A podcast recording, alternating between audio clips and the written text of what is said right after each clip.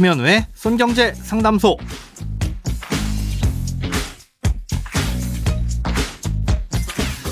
새는 돈 맞고 숨은 돈 찾아드립니다. 손경제 상담소 김현우입니다.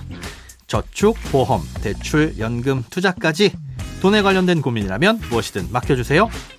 오직 당신만을 위한 맞춤 상담. 먼저 오늘 사연 만나보겠습니다.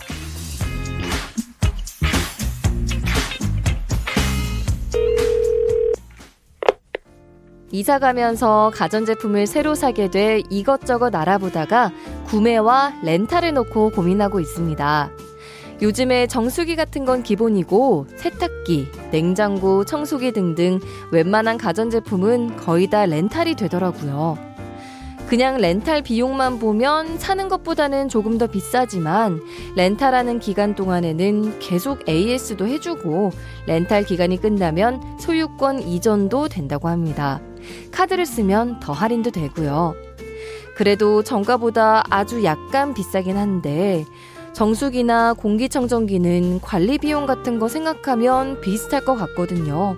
렌탈과 구매 중에 어떤 걸 선택하는 게 좋을지 고민입니다. 네, 이런 걸 요즘엔 구독 경제라고 부르죠. 이제는 침대 매트리스나 뭐 자동차 타이어 같은 소모품도 렌탈을 해주는 세상이 됐습니다. 일반적으로 빌려서 뭔가를 쓰게 되면 이 소유권은 넘어오지 않지만 요즘 렌탈 시장을 보면 일정 기간 후에 이 소유권을 넘겨주는 형태도 일반적입니다.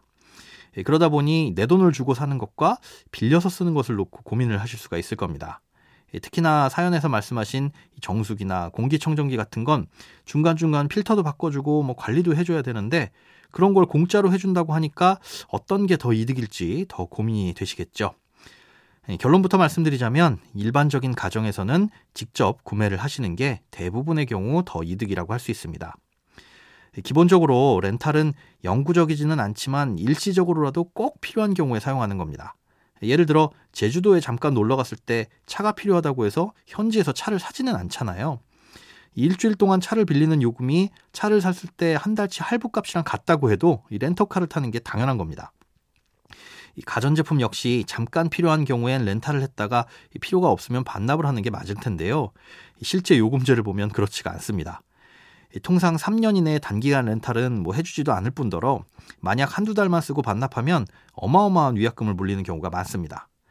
최소한 4년, 뭐 길게는 6년 정도를 써야 물건 값과 비슷해지는데요. 결국은 기간이 아주 긴 이 할부나 다름없습니다. 이런 고정 비용이 쌓이게 되면 그만큼 저축을 못하게 되고 마치 소소한 돈을 쓰는 것처럼 느껴져서 이 지출 습관도 망치게 됩니다. 비싼 제품을 싸게 이용할 수 있다 보니까 50만 원이면 될 거 100만 원짜리 불필요한 더 비싼 제품을 빌려다 쓰게 되는 경우도 많고요. 기업 같은 곳에선 어떤 물건을 구매하는 것보단 렌트나 리스를 하면 그만큼 비용으로 처리를 해서 세금을 아낄 수 있다는 이유 때문에 차량이나 뭐 가전제품 같은 거 렌탈해서 쓰기도 하지만 일반적인 가정에선 그럴 일이 없겠죠. 또 신용카드를 얼마 이상 쓰면 렌탈 요금을 깎아주기도 하는데 이건 배보다 배꼽이 더 커질 수 있습니다. 실제 가전제품을 렌탈해주는 곳에서 정수기 가격을 봤더니 약 130만 원 정도던데요. 6년 동안 쓰게 되면 매달 4만 원씩 총 288만 원을 내도록 돼 있었습니다. 이건 손해라는 생각이 확 들죠. 아, 그런데 신용카드를 쓰면 월 2만 원만 내면 되더라고요. 음, 그러면 144만 원만 내게 되는 거죠. 예, 하지만 이렇게 2만 원 정도 할인을 받으려면 한 달에 카드를 150만 원 이상은 꾸준히 써야 한다는 조건이 붙어 있습니다. 뭐 어차피 쓸 돈이라고 생각하실 수도 있지만 이 150만 원을 채워서 쓰는 것보단 월 2만 원을 아껴 쓰는 게 훨씬 쉽고 현명한 지출일 겁니다. 예, 그러니까 가전제품을 싸게 살 수 있는 게 아니라면 사실상 지금 당장의 지출 부담만 줄어들 뿐이지 딱히 렌트를 해서 쓸 이유는 없는 겁니다. 크고 작은 돈 걱정 혼자 끙끙 앓지 마시고 imbc.com 손경제상담소 홈페이지에 사연 남겨주세요. 검색창에 손경제상담소를 검색하시면 쉽게 들어오실 수 있습니다.